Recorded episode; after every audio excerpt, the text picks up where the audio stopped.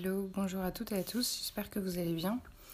Aujourd'hui, je vais en fait vous présenter l'interview que j'ai faite avec euh, Or. Or, c'est euh, une personne que vous avez déjà entendue sur mon podcast et que j'ai réinvité à nouveau parce qu'en fait, c'est euh, l'une des personnes que j'admire le plus au monde parce qu'elle est très jeune et très mature et je suis impressionnée euh, par ses valeurs, en fait, euh, les valeurs qu'elle euh, qu'elle incarne, que ce soit le féminisme, l'éducation non genrée. on parle d'accouchement de, à domicile.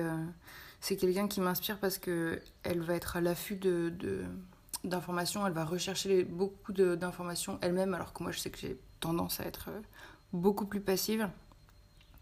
C'est une femme que, que j'admire aussi parce qu'il y a comme une, une révolte en elle en fait. Et je trouve que toutes les femmes qui euh, ressentent une sorte de, révolte en elles sont euh, inspirantes. C'est des femmes qui sont connectées euh, à leurs valeurs, mais au plus profond d'elles-mêmes. Et je trouve ça passionnant. C'est une femme qui est complètement pour le, respect des, animaux, avec qui on va aussi parler de, spiritualité et, d'autres sujets. Et en fait, j'avais hyper à cœur de, vous faire découvrir la conversation qu'on a ensemble c'est euh, c'est tellement prometteur en fait. Et euh, j'espère, j'espère que la jeunesse d'aujourd'hui euh, pense comme ça et incarne en fait toutes ces belles valeurs parce que ça laisse présager un, monde juste magnifique, un monde de demain mais tellement inspirant, avec des gens qui ont tellement des, des belles valeurs à, à, partager en fait. Donc voilà, je vous laisse écouter et je vous laisse euh, être inspiré.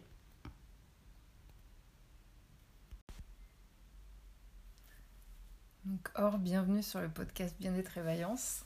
Euh, comme tu le sais, tu es une des personnes que j'admire le plus au monde et donc j'avais hyper à cœur de t'interroger sur tes valeurs, si ça te va. Et euh, ma première question, c'est en fait le féminisme. Le féminisme, c'est une de tes valeurs et je voulais savoir qu'est-ce qui te révolte en ce moment C'était un coup de gueule à passer. Alors, moi, c'est vrai que je me définis comme féministe. Et aujourd'hui, le premier truc auquel je pense, mais vraiment de manière ultra spontanée, quand, quand tu me demandes euh, ce qui me révolte, c'est les conditions en fait euh, dans lesquelles les femmes accouchent en France. Ça, c'est vraiment euh, quelque chose qui me révolte, mais au plus haut point. Surtout que là, en fait, bah, moi j'ai accouché à la maison en fait. Euh, et, j'estime que je suis ultra privilégiée d'avoir pu accoucher chez moi parce que j'ai été bien renseignée et tout ça. Et il y a des femmes en fait qui, ne savent même pas que c'est possible et aujourd'hui elles accouchent dans des conditions en fait, surtout avec le Covid et toutes les restrictions euh, qui sont mises, qui sont juste inacceptables. Elles ne, elles ne peuvent pas en fait être au contact de leur famille, elles ne peuvent pas être au contact de leur conjoint ou de leur conjointe. Mm. Et en fait elles sont livrées elles-mêmes. Et, ça je trouve que c'est horrible. Et aussi euh, tout ce qui concerne le suivi de grossesse, aujourd'hui en période de Covid, Sauf quand on a la chance d'être suivi par une sage-femme à domicile, justement, ou en libéral, qui va pas forcément euh, imposer ce genre de restrictions, mais on ne peut même pas venir au suivi de grossesse avec son conjoint, on doit, faire, euh, on doit présenter un pass sanitaire pour même faire son mmh. propre suivi de grossesse, et ça, ça c'est quelque chose qui me révolte, mais au plus haut point. Mmh. Donc ça, c'est vraiment euh, un message que j'aimerais faire passer aux femmes, c'est s'il y a des femmes enceintes, en fait, qui nous écoutent, ou des femmes qui ont envie d'être enceintes, sachez que vous pouvez vivre une grossesse différente. Ça, ce serait vraiment mon message aujourd'hui, là, qui me vient euh, archi spontanément, en fait. Oh, ça me touche que tu dis ça. Est-ce qu'il y a un autre coup de gueule que tu avais envie de passer ou simplement, euh, je sais pas, un truc auquel tu penses quand tu penses euh, à tes valeurs de féminisme chez toi et autre chose en plus?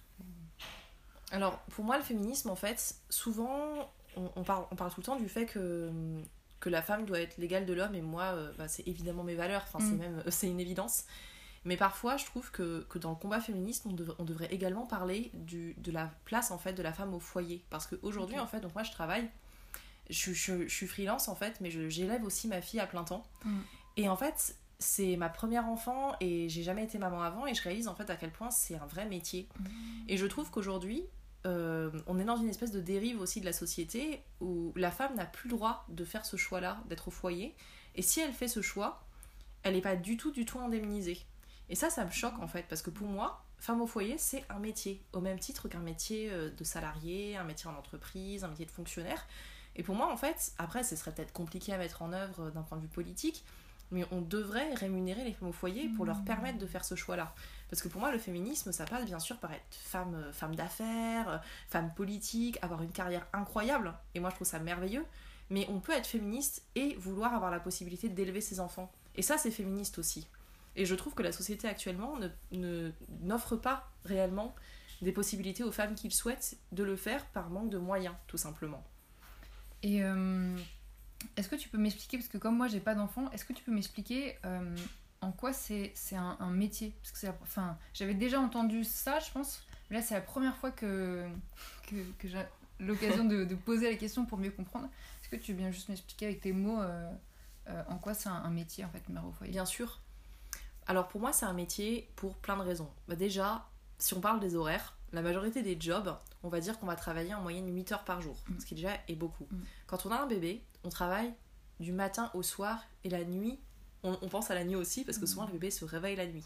Donc déjà, on n'a pas de temps mort. Alors que par exemple, typiquement, quand, quand tu vas être en entreprise, tu vas avoir une pause déjeuner, tu vas avoir le moment du matin où tu n'es pas au travail et le moment de l'après-midi ou du soir où tu quittes le bureau. Quand tu es mère au foyer, en fait, tu passes ta journée, ta nuit, ta vie complète au service d'un enfant qui du coup est dépendant par nature parce qu'il n'arrive pas en fait à être indépendant et à faire des choses par lui-même. Et dans les premières années de sa vie, tu passes ta vie en fait à l'élever, à Mm. t'occuper de lui, à lui prodiguer des soins. Et c'est extraordinaire en fait, c'est quelque chose de vraiment magnifique.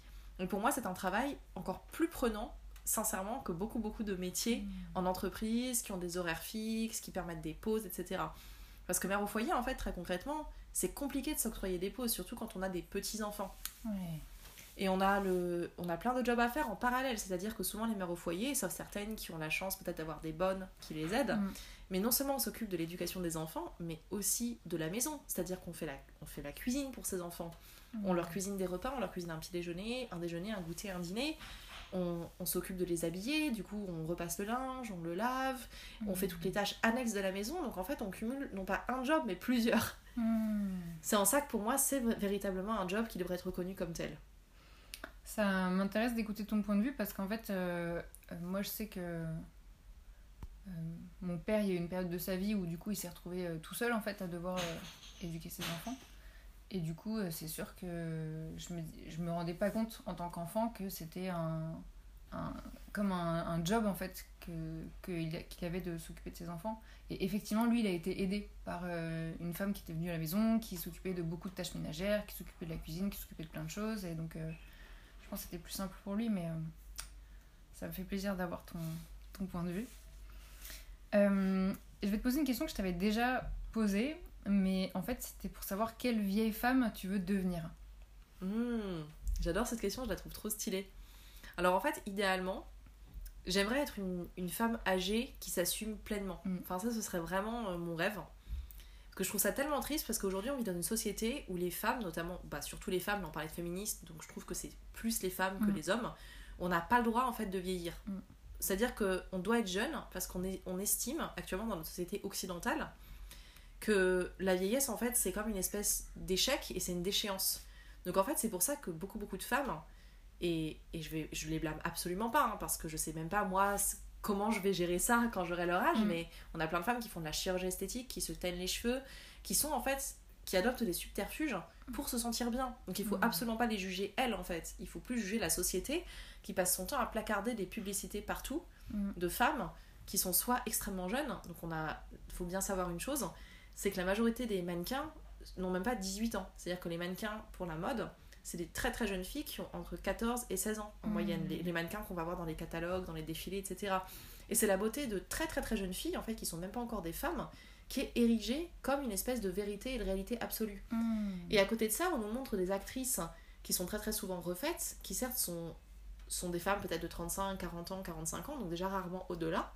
Et quand elles ont ces âges-là, souvent elles sont refaites, elles sont teintes, et elles incarnent une espèce d'idéal de femme euh, d'âge euh, entre deux, disons, mais extrêmement sexualisée. Ouais. Et en fait, je trouve que la place de la femme âgée n'est pas, n'est pas représentée à sa juste valeur en France, en fait Hmm. ni euh, dans beaucoup d'autres pays. Je pense que dans des cultures plus autochtones, peut-être qu'elle a- elle est plus mise en avant, avec des figures par exemple de, de femmes médecins, de femmes chamanes, qui, qui moi m'inspirent énormément. Mais je trouve que, en tout cas, dans notre pays, et dans beaucoup de pays occidentaux et frontaliers, hein, donc c'est pas que la France, pour moi c'est c'est un problème vraiment de l'Occident. En fait, la femme, c'est soit à partir d'un certain âge, elle fait des efforts, entre guillemets, pour être super sexy et continuer de plaire, Mm. soit elle n'existe plus. Soit c'est vraiment. euh, c'est un être humain de seconde zone, en fait, en quelque, sorte, Mm. en quelque sorte. Et ça, je trouve ça tellement triste. Parce qu'il y a un truc, moi, que je trouve magnifique, par exemple, sur les femmes âgées, c'est les femmes âgées qui laissent leurs cheveux blancs et qui les laissent longs aussi. Qui font, par exemple, une super longue tresse ou qui laissent leurs cheveux ultra longs jusqu'aux hanches. Et en fait, moi, ça, ça me fait trop rêver. Et je trouve ça tellement dommage qu'à partir d'un certain, certain âge, les femmes se disent Ok, non seulement on doit se teindre, mais en plus on n'a même pas le droit de garder nos cheveux longs. Parce que c'est un signe. euh, c'est pas possible. Enfin, ce serait comme Mm. indécent. Et ça, je trouve que c'est tellement dommage en fait. Ah, c'est trop bien, j'adore. Mais euh, effectivement, quand tu parles des cheveux, euh, alors moi j'ai moi j'ai remarqué que j'ai une sorte de perte de cheveux depuis des années, des années, et j'ai l'impression que c'est le cas de beaucoup de femmes, et je trouve ça tellement dommage. Je me dis mais qu'est-ce qu'on, dans quelle société on vit pour que on soit tous en train de perdre nos, cheveux Mais dans mon idéal, effectivement, j'aimerais tellement garder mes cheveux blancs et me faire alors toi tu parlais de la, tresse euh, qui arrive jusqu'à la hanche ou des choses comme ça, mais moi j'aimerais me faire une euh, comme une, couronne de, de tresse autour de la tête en fait. Un peu à des... On pense à des, femmes ukrainiennes qui ont ce genre de, coiffe un peu. Donc euh, ouais, ça, ça, ça m'inspire. Je trouve ça incroyable parce que là, on parle de cheveux. Et j'avais lu une anecdote, en fait, ce qui m'a énormément marqué parce que, parce que j'adore l'histoire, en fait. Mm. Toutes les anecdotes historiques, moi, j'adore. Et c'était au sujet des vikings. Et en fait, chez les vikings, les femmes ne se coupaient jamais les cheveux. Et garder ses cheveux extrêmement longs, bah, notamment sous forme de tresse chez les vieilles femmes, était un signe de sagesse. Et justement, on faisait la différence, en fait, d'un point de vue hiérarchique et social, donc là c'était un peu extrême, mais je trouve ça quand même rigolo, Mm. entre les très jeunes femmes qui n'avaient pas encore des cheveux très longs, du coup, et les femmes, euh, les femmes sages, en fait, qui étaient comme les doyennes et les patriarches, enfin les matriarches, Mm. pardon, du village, qui avaient leurs super longs cheveux, Mm. qu'elles portaient comme une parure, en fait. C'est-à-dire que là où les hommes avaient peut-être par exemple des casques ou des d'autres types en fait de parures, la femme allait avoir sa parure avec ses cheveux qui étaient justement synonymes justement de sagesse et d'un savoir. Ok, top. J'aime bien tes petites références euh, historiques. Euh, Ta fille, elle aura ton âge, ça c'est ma troisième question, euh, tu aimerais que quel progrès ait été fait en matière de féminisme? Waouh, c'est incroyable. hein. Alors j'aimerais qu'il y ait tellement de progrès que je sais pas par lequel commencer parce qu'il y a du boulot. Surtout quand je vois qu'on est face à quand même des pays où le droit à la femme de disposer de son corps commence à enfin recule et ça c'est incroyable de se dire que presque en 2022 On a des pays, que ce soit la Pologne, que ce soit certains États aux États-Unis, où les femmes ne peuvent pas euh, procéder à une intervention euh, volontaire de grossesse comme elles le souhaitent. Donc ça, ça me fait vraiment ultra peur. Donc ça déjà, il y a un truc de base, c'est que je voudrais que ma fille, quand elle aura mon âge, c'est-à-dire 26 ans, Mm. elle puisse faire ce qu'elle veut de son corps, d'un point de vue légal, mais aussi d'un point de vue médical, d'un point de vue juridique et d'un point de vue social. Mm. C'est-à-dire qu'elle n'ait aucune pression de quel que soit le bord, que ce soit une pression politique, que ce soit une pression euh, humaine, familiale ou autre, et qu'elle sache que son corps, en fait, elle en est la maîtresse, que si elle a envie d'avoir 15 enfants, elle a 15 enfants et qu'on n'a pas à la juger. Si elle a envie de procéder à des IVG, bah, qu'elle le fasse, personne ne peut la juger. Si elle veut utiliser une contraception, elle peut. Si elle veut pas, elle peut. J'aimerais qu'elle soit libre, en fait. Et la liberté, ça passe aussi pour une femme par la liberté de son corps. Ouais. Donc ça, pour moi, c'est super important. Après, ce que j'aimerais d'autre, bah, évidemment, c'est que elle, elle n'ait aucun frein dans ses choix professionnels, que ce soit atteindre euh, des postes que actuellement les hommes convoitent le plus, qu'elle puisse le faire et que ce soit même pas une question, que ce soit une évidence, Hmm. qu'elle n'ait pas ce fameux plafond de verre dont on parle beaucoup et qui est vraiment présent dans les entreprises, mais que inversement, si elle a envie de s'occuper de ses enfants, si elle en souhaite, et de ne pas avoir un emploi à proprement parler, mais de travailler, parce que c'est un travail comme maman pour élever ses enfants, qu'elle le puisse aussi. Et qu'elle ne soit pas obligée d'avoir un travail alimentaire, appelons-le comme ça, parce qu'en fait, euh, elle n'a pas les moyens. Hmm. Donc ça, j'aimerais que la société ait progressé aussi de ce côté-là. Ça, pour moi, ce serait vraiment important. Et je pense que déjà, sur ces deux points-là, euh, on a du travail. Ouais. Il y avait autre chose auquel tu pensais par rapport euh, aux avancées du féminisme que tu aimerais voir progresser ou c'était vraiment ça euh, Écoute, je pense que je pense que c'est vraiment ça. Après, il y a tellement de choses. Si, bah, par rapport au féminisme, je pense évidemment à l'insécurité.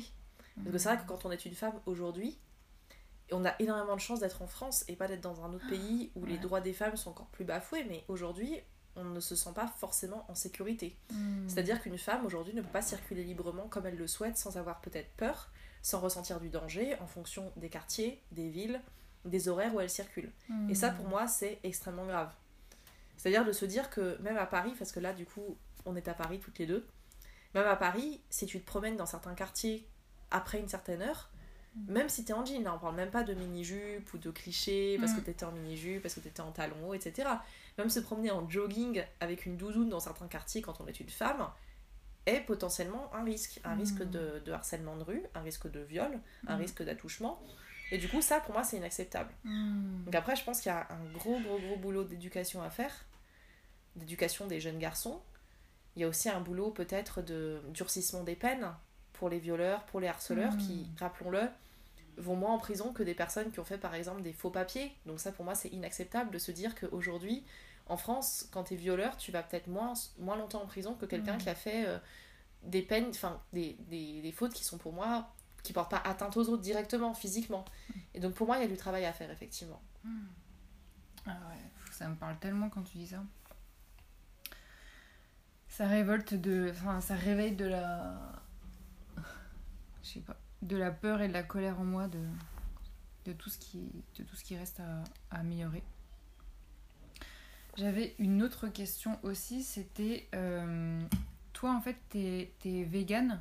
Est-ce que tu peux nous expliquer euh, pourquoi? Bien sûr. Mm.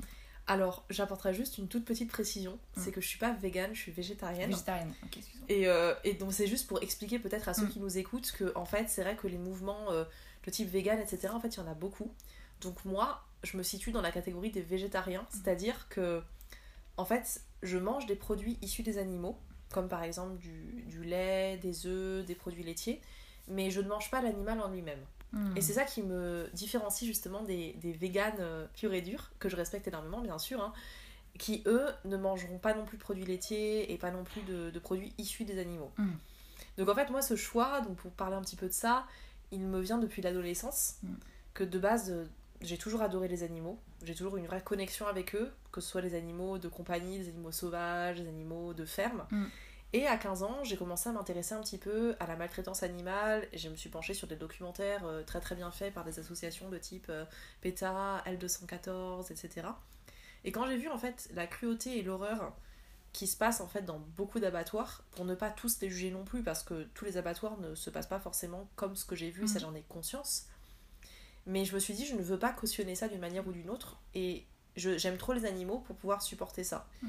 Et j'ai fait vraiment ce choix de me dire, ok, à partir de maintenant, donc ça j'avais 15 ans, je ne vais plus manger de poisson ni de viande. Hmm. Et je m'y suis tenue, donc là ça va faire bah, 11 ans. Et, euh, et c'est un mode de vie en fait qui me rend super heureuse. Parce que euh, j'ai pas de manque en fait et je suis d'autant plus créative dans la cuisine que j'adore faire la cuisine.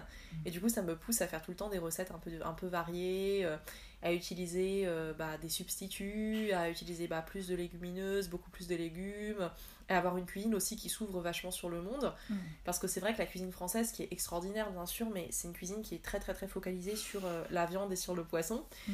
Alors qu'en fait, on a des cuisines dans le monde, comme par exemple la cuisine méditerranéenne, la cuisine euh, d'Amérique du Sud, la cuisine indienne, la cuisine asiatique, etc., qui vont proposer des recettes en fait végétariennes, mais qui sont déjà végétariennes dans leur pays d'origine, qu'on n'a pas besoin de transformer. Hmm. Du coup, je me suis beaucoup beaucoup intéressée à la cuisine justement euh, des quatre coins du monde.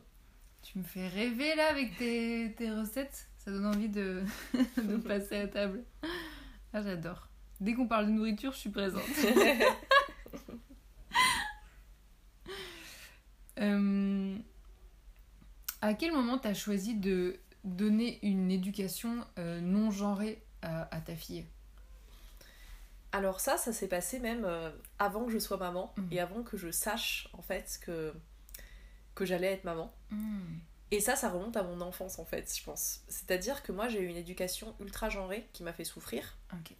Parce que, euh, et je, je blâme pas, je blâme pas mes parents en fait quand je dis ça, c'est que je pense qu'ils viennent d'une autre époque. Hmm. C'est-à-dire que ce sont des gens euh, pour qui en fait l'éducation genrée c'est même pas une option, c'est une évidence. Et pour qui quand on a une petite fille, bah en fait on l'habille en fille, Hmm. on, on l'éduque en fille, on lui donne des jouets de fille, etc. Et en fait, du coup, moi je me suis re- rebellée déjà très petite, même euh, avant l'adolescence, hein, bien avant, où je suppliais d'avoir des jouets de petits garçons. Qu'en fait, c'est absurde de dire des jouets de petits garçons, c'est juste des jouets qui sont associés à l'univers des petits garçons. Ouais. Et en fait, on me disait non, tu, tu auras des, des poupées, tu auras des landaux, tu vas mettre des, des déguisements de princesse. Et moi, à chaque Noël, Je suppliais que le Père Noël m'apporte des épées de pirates, des, des, euh, des épées de mousquetaires, euh, des camions, euh, des trains. Et je trouvais ça tellement frustrant. Donc au bout d'un moment, mes parents ont compris. Ça a pris du temps. Et j'étais vraiment en, en lutte permanente. Et du coup, je pense que j'ai tellement ce souvenir ancré de, mon, de ma propre enfance où en fait j'étais un garçon manqué. Et j'étais heureuse de l'être en fait. Mm. C'était pas juste par opposition, c'était vraiment que c'était ma nature. Et ce, qui veut pas dire que je suis pas par, par ailleurs féminine. C'est bien pour ça que je pense qu'on peut être les deux. Mm. Qu'on doit pas s'ancrer que dans le genre féminin ou que dans le genre masculin. Et aujourd'hui, bah, ça a été une évidence, même euh, avant du coup d'avoir un enfant, hein, comme je le disais, que si un jour j'avais un enfant, je l'éduquerais de manière, euh, de manière non genrée. Mm. Après, est-ce que je suis un exemple pour l'éducation non genrée Je ne sais pas. Parce que bah, je pense pas non plus me situer en tant que maman dans un extrême, c'est-à-dire que ma fille, elle a aussi des robes, elle a des pantalons et des robes, elle a, euh, elle a des vêtements qui peuvent parfois être roses, mais c'est juste que je vais pas la bloquer là-dedans. Je vais pas me dire, bah, comme c'est une fille, elle met que des robes, elle va jouer qu'avec euh, qu'avec des poupées. Ma fille, elle a des voitures, elle a des dinosaures, elle a des vêtements bleus, euh, verts, elle a tout en fait. Ouais. Elle a une multitude. Et ça, je pense que c'est chouette de tout proposer. Et j'aurais fait pareil si c'était un garçon. Mm. J'aurais aussi bien proposé des vêtements euh, roses, blancs que des vêtements verts ou bleus. J'aurais aussi bien proposé des petits animaux euh, mignons que des dinosaures et des camions. Et je leur ai laissé choisir en fait. Mm. Ah, c'est super inspirant, mais effectivement, moi je suis impressionnée parce que tu es en train de dire que, en fait, dès ton enfance, c'était euh, un besoin que tu ressentais. Alors que moi, il faudrait que je me pose la question pour savoir si, si moi c'était un truc que j'ai. Dont j'avais envie euh, pendant mon enfance. Je, je sais pas, c'est une très bonne question en fait. Et euh, moi, je, je, j'ai enfin, découvert qu'il y avait euh, ce terme d'éducation non genrée, c'est assez récent que, que je l'ai découvert.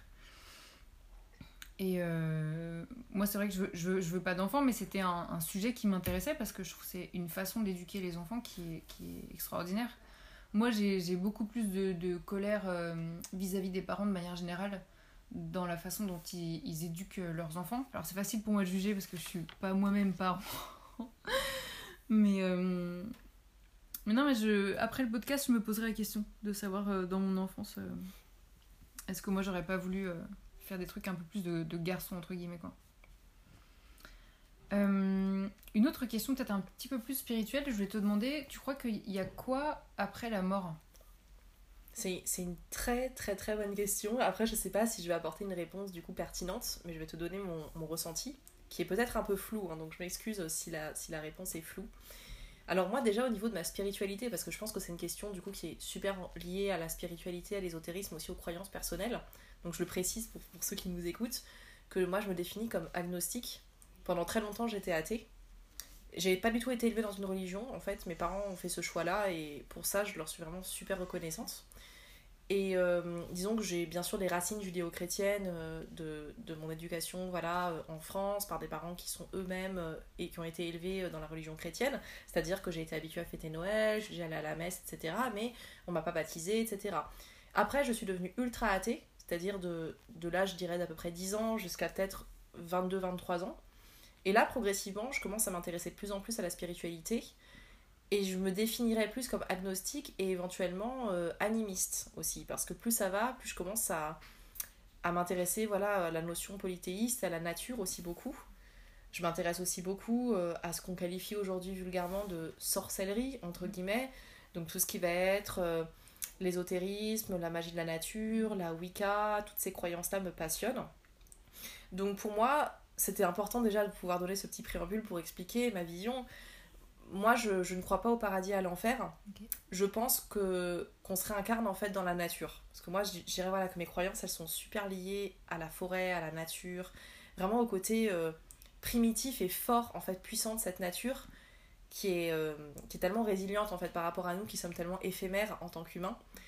Et euh, moi, personnellement, je sais que quand je vais mourir, j'aimerais ne pas être enterrée. J'aimerais juste qu'on disperse mes cendres, en fait, j'aimerais être incinérée. Mais surtout pas qu'on mette dans une petite boîte. Ça, pour moi, c'est l'angoisse absolue. Donc, ceux qui, m'é- ceux qui m'entendent, ne me mettez pas dans une petite boîte. J'aimerais en fait qu'on disperse mes cendres dans la forêt, tout simplement. Parce que pour moi, ça va vraiment être la meilleure possibilité pour, euh, pour en fait ne faire plus qu'un avec le cosmos. Et ça, c'est euh, c'est viscéral en fait. C'est vraiment une volonté très importante. Hmm. T'as dit des mots que je connaissais pas, genre animiste et Wicca. C'est des trucs, euh, je sais pas du tout ce que c'est. Alors, je vais t'expliquer. Alors, en fait, l'animisme, c'est une croyance, euh, on va dire, religieuse et spirituelle de beaucoup de peuples anciens qui s'apparente un petit peu au paganisme, c'est-à-dire euh, au fait de croire dans une pluralité de déités. Donc, c'est une Mm. forme de polythéisme. Sauf qu'à la différence des, poly- des polythéistes, comme par exemple les Grecs ou les Romains, qui avaient vraiment pour eux euh, dans l'idée que les dieux étaient vraiment des personnes. Pers- vraiment personnalisées, là on va plus être dans une espèce de, de déité plurielle, mais qui s'incarne dans la nature. Par exemple, euh, les arbres, le soleil, la lune, la terre. En fait, on va vraiment être dans quelque chose qui est lié aux éléments, où tu te dis que, en fait, tout est régi par ces puissances-là Hmm. par le cosmos en fait en un sens. Et l'autre terme c'était la Wicca. C'est ça que, que- où, tu me demandais. Alors la Wicca en fait c'est c'est une spiritualité euh, qui a été euh, créée dans les années 70 par un américain. Et c'est une croyance en fait qui s'approche beaucoup de, de la sorcellerie. Donc c'est Mm. une forme de sorcellerie qui est un peu teintée de New Age, ce, ce fameux mouvement euh, un- proche du mouvement hippie et spirituel des années 70. Donc en fait, ce qu'on, pour, un, syn- un synonyme de la Wicca, ce serait la sorcellerie verte, on va dire. C'est-à-dire euh, le fait d'être une green witch, une sorcière un peu écolo, qui va utiliser beaucoup la nature, les plantes, les huiles essentielles, qui va faire des rituels plutôt bienfaisants et positifs en fait, avec ce qui l'entoure, avec la nature. Ok. Euh, franchement, je connaissais pas du tout, donc tu, tu m'apprends euh, plein, de, plein de choses. Euh, tout à l'heure, c'est la première chose dont tu as parlé quand on a parlé du, féminisme. Euh, pourquoi toi, personnellement, tu as, choisi de, faire un, accouchement euh, à domicile? Ah, c'est une excellente question. Alors en fait, euh, je dirais que la première raison, c'est par rejet de l'accouchement traditionnel médicalisé. On a peut-être des femmes qui ont vraiment cette envie de base d'accoucher à la maison. Moi, c'est pas ça. Moi, ça, ça a été un deuxième choix, c'est-à-dire que mon choix de base, qui n'était pas vraiment un choix d'ailleurs parce que je connaissais pas les alternatives, c'était d'aller dans une clinique ou un hôpital et d'accoucher à l'hôpital. Mm. Donc j'ai commencé mon suivi de grossesse les trois premiers mois à l'hôpital. Mm. Sauf que c'était horrible, c'était Mm. monstrueux. C'était vraiment euh, atroce. En fait, je me suis pas du tout sentie respectée. J'ai eu le sentiment d'être en prison, en fait, d'être dans un asile psychiatrique, enfin, d'être soumise à des protocoles, en fait, et d'avoir aucune liberté. Donc, euh, pour en avoir parlé avec pas mal d'amis qui ont accouché, c'est marrant parce qu'il y a des femmes qui disent, justement dans mon entourage, et elles ont tout à fait le droit de le penser, hein, que elles, en fait, elles se sentent rassurées en milieu hospitalier Mhm. parce qu'elles se sentent justement en méga sécurité. Moi, c'est le contraire, c'est-à-dire que le milieu hospitalier m'angoisse et me, me donne juste envie de fuir en courant. Donc quand j'ai commencé ce suivi de grossesse et que ça s'est ultra mal passé parce que émotionnellement j'étais pas en phase et pas en, pas en accord avec moi-même, j'ai commencé à me tourner un peu vers les alternatives. Je me suis renseignée en fait, est-ce que, est-ce que ça existe de faire autrement? Et là je suis tombée sur bah, l'accouchement à domicile, hein, qui, est, qui est une pratique tout à fait légale et, et autorisée et qu'on pratique en France. Mm. Mais qui est dur à trouver, qui est dur à faire pour la bonne et simple raison qu'on a assez peu de sages-femmes qui pratiquent ça. Et euh, du coup, j'ai eu la grande chance de trouver un cabinet de sage-femme extraordinaire en région parisienne. Et j'ai fait ce suivi de grossesse avec elle et c'était du coup merveilleux, du début du suivi de grossesse jusqu'à l'accouchement, qui était juste une évidence, où c'était un moment merveilleux que, qui reste un de mes souvenirs euh, incroyables en fait. Et euh, j'en garde vraiment des images super fortes. Et c'était absolument pas un moment angoissant ou un moment euh, désagréable, c'était au contraire un moment incroyable, super puissant, où je me suis jamais sentie en fait si puissante de toute ma vie. C'était comme si je vivais une transe en fait, comme les, comme les chamans en fait en parlent. Ah ouais. C'était vraiment vraiment mon état. C'était un état de grâce, comme pourraient, comme pour en parler les religieux, c'était vraiment quelque chose d'incroyable. Quand tu parles de cet état- de grâce, c'est vraiment le, le moment de l'accouchement, c'est ça que tu. Ouais, alors en fait, pour moi, l'accouchement, il faut peut-être le spécifier. Souvent, quand on pense accouchement, on pense sortie du bébé. Mhm. Mais en fait, ça, c'est vraiment juste une phase de l'accouchement. Ça, c'est vraiment la phase de l'expulsion. Donc, moi, quand je pense, quand je pense à l'accouchement, je dirais que en tout, tout le processus, par exemple, mon accouchement a duré 10 heures. Et j'étais vraiment en transe environ 3 heures. Les trois dernières heures où j'étais plus sur Terre, en fait. C'est vrai? Ouais. C'est incroyable. C'est magnifique comme, euh, comme témoignage. C'est un truc de fou. Euh, J'avais une autre question, peut-être un peu plus personnelle. Euh, c'est pourquoi tu as fait le choix de ne pas porter de, de soutien-gorge? Alors, en fait, avant, je portais des soutiens-gorge. Mm. jusqu'à bah, jusqu'à il y a quelques années en fait, donc c'est assez récent, donc j'en ai porté toute mon adolescence. Mhm. Je, je pense qu'on est dans une société qui est tellement axée soutien-gorge que même les petites filles en fait elles ont hâte de porter un soutien-gorge. Mhm. Parce que quand j'étais petite, j'étais en colère parce que j'avais pas de soutien-gorge en fait, et je rêvais d'avoir les seins Mhm. qui arrivent pour avoir la Mhm. fierté d'avoir un vrai soutien-gorge et plus justement une brassière Mm. de petite fille. Donc je crois que j'ai eu mon premier soutien-gorge à 13 ans et ça a été une victoire incroyable. J'étais trop fière, je devenais une femme et tout ça. Et en fait, bah, pendant très longtemps, enfin du coup pendant toute l'adolescence et le début de ma vie de jeune adulte, bah, en fait j'avais un soutien-gorge et c'était comme ça. Quand j'achetais bah, ma lingerie, euh, j'achetais euh, des ensembles. Donc j'achetais toujours euh, la culotte et le soutien-gorge. Mm. Et je pensais même pas que je pouvais faire autrement en Mm. fait. Même quand je mettais euh, un super gros pull, on voyait rien en dessous en plein hiver, je mettais quand même un soutien-gorge en dessous. Enfin, et je précise que j'ai que j'ai pas en fait une forte poitrine et que du coup moi le besoin de soutien-gorge c'est pas un besoin en fait physiologique que peuvent avoir certaines femmes qui ont des fortes poitrines. Moi j'ai j'ai une petite poitrine donc en fait j'en ai aucun besoin. Mm. Et en fait c'est de fil en aiguille que j'ai commencé à réfléchir à ça.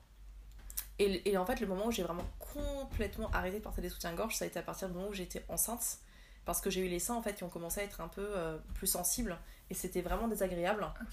Et en fait, j'ai complètement arrêté à ce moment-là. Et, euh, et en fait, maintenant, je le vis ultra bien. C'est-à-dire qu'en fonction de mon humeur, maintenant, c'est soit je mets rien du tout, soit je mets une brassière en fonction du type de, de t-shirt que je porte et aussi en Mhm. fonction de mon type d'activité. Même si je sais que je vais faire du ménage, je vais être plus à l'aise avec une brassière Mm. parce que je me sens un peu plus soutenue quand même. Mhm. Mais par contre, il n'y a plus jamais un vêtement avec des armatures qui touchent mon corps. Mm. Ça, c'est ça, c'est vraiment une décision. Et euh, je me sens tellement libérée. Et quand j'en parle dans mon entourage, parfois j'ai des amis qui me disent Ouais, mais, mais t'as pas peur que tes seins tombent et tout ça. Et en fait, ça, je suis absolument convaincue que c'est un mythe. Mm. Parce qu'en fait, je pense que les seins tombent justement parce qu'ils arrivent plus à se tenir par eux-mêmes. Donc quand on passe une vie entière à tenir les seins artificiellement avec des baleines en métal, c'est normal qu'au bout d'un moment, bah, si on les soutient plus, bah, en fait, ils tombent. Mm. Alors que le sein, en fait, il est censé se, se soutenir tout seul. Donc en fait, c'est complètement. euh, c'est pas utile de mettre un soutien-gorge, voilà. Sauf certaines femmes qui ont une très forte poitrine et qui du coup peuvent se diriger vers des brassières adaptées. Mm. Et même ces femmes-là ne sont pas du tout obligées d'en passer par des armatures. J'adore parce que, en fait, moi, c'est un, c'est un thème extrêmement nouveau. C'est-à-dire qu'il y a un jour, mon frère, il me dit euh, euh, Bérénice, t'en penses quoi des soutiens-gorge? Et je comprenais pas sa question. Je me disais, mais j'avais envie de lui demander, je sais pas, toi, t'en penses quoi des chaussettes? Enfin, j'ai pas compris, en fait, euh, sa question. Vraiment, je comprenais pas. Il y a eu un, silence. Je je comprenais pas ce qu'il me disait. Et en fait, euh, ce que je comprends maintenant, c'est qu'en fait, il avait dû avoir auparavant des discussions avec toutes ses potes euh, filles qui ont dû lui dire Mais les soutiens-gorge, c'est n'importe quoi, il faudrait arrêter parce que c'est le patriarcat, il faudrait arrêter parce qu'il y a des trucs en métal, il faudrait arrêter parce que ceci, cela. Et moi, j'étais tellement. Enfin, je connaissais tellement pas ces conversations-là que j'ai vraiment pas compris sa question. Et aujourd'hui, je, je la comprends. Et, hum, et en fait, euh, moi, je suis en train de découvrir depuis cet été ce que ça fait que de ne pas porter de, de soutien-gorge. Donc, c'est tout nouveau pour moi. Et euh, je pense qu'effectivement, on verra quand on sera vieille euh, si on avait raison sur notre théorie de est-ce que nos seins ils, ils, ils sont, ils pendent ou pas. Mais bon, on verra. Ce sera le, le suspense. Mais euh, euh, il y avait des, il y a des femmes euh, euh, connues, que ce soit des, des comiques ou des, des actrices, etc., qui disent Mais euh, en fait, mon soutien-gorge, il, il sert à quoi à part soutenir euh, le patriarcat? Et il y en avait même une qui disait Mais moi, je m'en fiche, je peux avoir mes, mes seins qui tombent jusqu'aux genoux, jamais je porterai de soutien-gorge. Et j'aime bien, ça m'inspire. Et euh, c'est vrai que maintenant que je commence à m'intéresser à ce sujet-là, moi personnellement, après c'est mes goûts perso, quand je vois une femme qui a une forte poitrine et qui porte pas de soutien-gorge, bah en fait je trouve ça magnifique. Et genre je la regarde mais avec mais tellement d'admiration, je me dis mais elle dégage une de ses sensualités. Oh, Totalement d'accord avec toi. hmm. Je suis totalement d'accord. Euh, J'avais une autre question, c'était aussi pourquoi tu as fait le choix de pas donner, ou, ou en tout cas le moins possible, des, des jouets en plastique pour euh, ton enfant? Ah, c'est top cette question. Bah écoute, en fait, euh, moi j'essaye, je suis loin d'être parfaite, hein, mais d'avoir une démarche écologique dans mon quotidien. Où euh, en fait, j'essaie de faire un maximum attention au packaging quand j'achète de la nourriture. Donc de préférence, si ça peut être des packaging en carton, je me sens plus à l'aise que si ça va être du plastique ou si c'est du plastique, dans ce cas-là, j'essaie de le recycler un maximum et de le réutiliser par la suite. Mhm. Et mon but, en fait, ça va être à terme, quand, disons que ma situation euh, géographique le permettra d'être vraiment vers du zéro déchet ou du presque zéro déchet parce que je veux pas non plus que ce soit trop une contrainte pour moi donc je vais voir comment je le vis. Mm. et du coup bah pour parler de, de ma fille ça a été un peu une évidence parce que euh, en fait je trouve que le, pla- de- le plastique ça n'a pas lieu d'être actuellement tout simplement sur terre. Je pense qu'on a vraiment d'autres alternatives que ce soit pour emballer pour faire des jouets pour faire des objets en fait. Et du coup ça a été comme une évidence que j'allais pas lui acheter de jouets en plastique. Donc c'était vraiment un engagement que, que en fait on prend d'un point de vue familial sur un peu tout. On essaie de limiter beaucoup le plastique, donc c'était logique que pour notre enfant ce soit le cas, que ce soit comme une continuité. Et en fait, euh, je réalise que c'est loin d'être une fatalité parce que déjà, si on se penche un peu même sur l'aspect esthétique, pour plus seulement parler d'écologie, souvent les jouets en plastique pour enfants, on va pas se mentir, mais c'est très moche. c'est des jouets colorés, euh, affreux, euh, qui sont juste laids en fait. Mm. Alors que si on se tourne vers des jouets en bois, des jouets en carton, des jouets en bambou recyclé, en fait il existe plein de matières, même des peluches en, en matière de tissu. Mm. En fait il existe plein plein plein d'autres matières que du plastique pour permettre à son enfant de jouer. Donc ça va être des matériaux durables, des matériaux qui peuvent se conserver et qui souvent sont beaucoup beaucoup plus jolis, beaucoup plus esthétiques et ça permet non seulement bah, que son enfant ne joue pas avec quelque chose de polluant, mais ça permet aussi d'apprendre à son enfant euh, l'essence du beau, de ce qui est joli, de prendre soin aussi, parce que souvent les jouets qui sont pas en plastique sont un peu plus fragiles, et du coup c'est parfait parce qu'on peut quand même éduquer son enfant dès le départ en lui disant bah ok ce jouet là, par exemple il est en carton, euh, si tu sautes dessus tu vas le casser, et c'est des super valeurs à inculquer. Mm. Ah, c'est top. J'ai une dernière question à te poser. En fait, tu, tu en parlais déjà un petit peu euh, bah, au fur et à mesure de, de l'épisode, parce que tu as parlé de, de références par rapport à, des, coutumes vikings, tu as parlé un petit peu de sor- sor- sorcellerie. Je me souviens dans un de tes posts sur euh, ton fil Instagram, tu parlais du, lierre, la, la plante qui s'appelle le lierre, et euh, qui continue de, pousser euh, en hiver. Et, tu m'as appris un truc, parce que moi, à la base, je considérais cette, plante comme un, une, une, une mauvaise herbe, si tu veux. Et toi, tu m'as, complètement enseigné. Tu, tu disais dans, ton post que c'est un symbole de l'éternité, que c'était utilisé, je crois, si je dis pas de bêtises, au Moyen-Âge pour célébrer les mariages, parce que justement, ça symbolisait l'éternité, donc c'était pour, euh, pour euh, bah souhaiter que leur mariage dure le, plus longtemps possible. Et je voulais te demander, mais en fait, mais comment tu as toutes ces connaissances euh, que je sais pas, qu'elles soient esthétiques, gothiques, Moyen-Âge, sorcellerie ou chaman ou, ou, ou, euh, viking et tout, mais en fait, mais comment tu fais pour te t'informer sur tous ces trucs-là? Ah, c'est trop mignon. Bah écoute, déjà sache que moi j'ai pas du tout ce- le sentiment de connaître Mhm. tellement de choses, Mhm. mais ça me touche trop que tu me dises ça. Et en fait, bah, comment dire? Il y a plusieurs choses. Déjà, il y a les études que j'ai faites parce que bah, j'ai toujours adoré en fait tout ce qui était l'histoire, l'art, la culture. Et du coup, j'ai fait des études dans ce sens, c'est-à-dire que j'ai fait, euh, avant de faire en fait des études de journalisme, j'ai fait en fait la Sorbonne, tout simplement une filière euh, histoire de l'art et art plastique. Donc ça, ça m'a appris beaucoup beaucoup de choses. Et ça a été, disons, des fondements de mon apprentissage actuel. Mais après, ce que j'aimerais dire aussi, c'est que les études ne font pas tout. Et qu'on peut avoir des, des personnes, sûrement par- parmi ceux qui vont nous entendre, qui ont absolument jamais fait de filière culturelle, qui n'ont pas du tout fait des études euh, dans une fac ou quoi que ce soit. Et en fait, vous êtes apte à vous cultiver vous-même. Mm. Et c'est là, du coup, je veux en venir, c'est qu'en fait, je, je me repose pas sur mes lauriers, si je puis dire. C'est que j'ai en fait, je pense que c'est dans mon caractère où j'adore apprendre des nouvelles choses. Et ça me dynamise, ça me rend heureuse. Et du coup, je lis tout le temps. Et du coup, j'ai des centres d'intérêt qui vont naître parce que, par exemple, j'ai vu un film, parce que j'ai vu un clip vidéo, parce que j'ai écouté une musique. Ça peut être des choses toutes bêtes en fait du quotidien. Et je me dis, ah tiens, euh, bah tiens, là, je viens de voir un clip euh, de rock euh, qui traite en fait justement des vikings. Bah, ça me donne trop envie d'apprendre plus de choses sur les vikings. Donc, je vais acheter un livre sur les vikings et je vais le lire. Mm. Euh, en ce moment, par exemple, je suis en train de lire un super livre sur l'élevage de poules. Parce que j'ai l'intention d'avoir des poules Mm. euh, dans quelques mois. Et du coup, bah, tout simplement, j'ai acheté un livre pour tout apprendre sur les poules, sur comment, sur les races de poules, comment, comment s'en occuper. Et en fait, je fonctionne comme ça. Et je pense que aujourd'hui, on vit dans un monde où, où les gens de notre âge ne lisent plus, Mm. plus beaucoup. Et en fait, le format numérique, il a un petit peu perdu euh, le format livre, en fait, où souvent on a, l'habitude de chercher sur Internet. Alors qu'en fait, bah, un livre, c'est quand même archi précieux, ça peut se garder, ça peut se transmettre. Enfin, le format papier, il est génial. Et du coup, ouais, pour moi, euh, c'est un besoin en fait de tout le temps lire. Avant, je lisais beaucoup de romans et maintenant, ça, de plus en plus, je lis des essais ou alors des livres informatifs. Hmm. Et euh, est-ce que il y a, je sais pas, un, un site ou un compte Instagram ou un, un podcast ou un magazine ou un livre, ou je, ne sais pas quel support, mais un support que tu aurais à nous conseiller pour, euh, pour nous qu'on s'informe sur tout le côté euh, viking ou, celtique ou des trucs comme ça ou, pas forcément? Alors, là je réfléchis en direct sur, euh, sur la thématique celtique ou viking.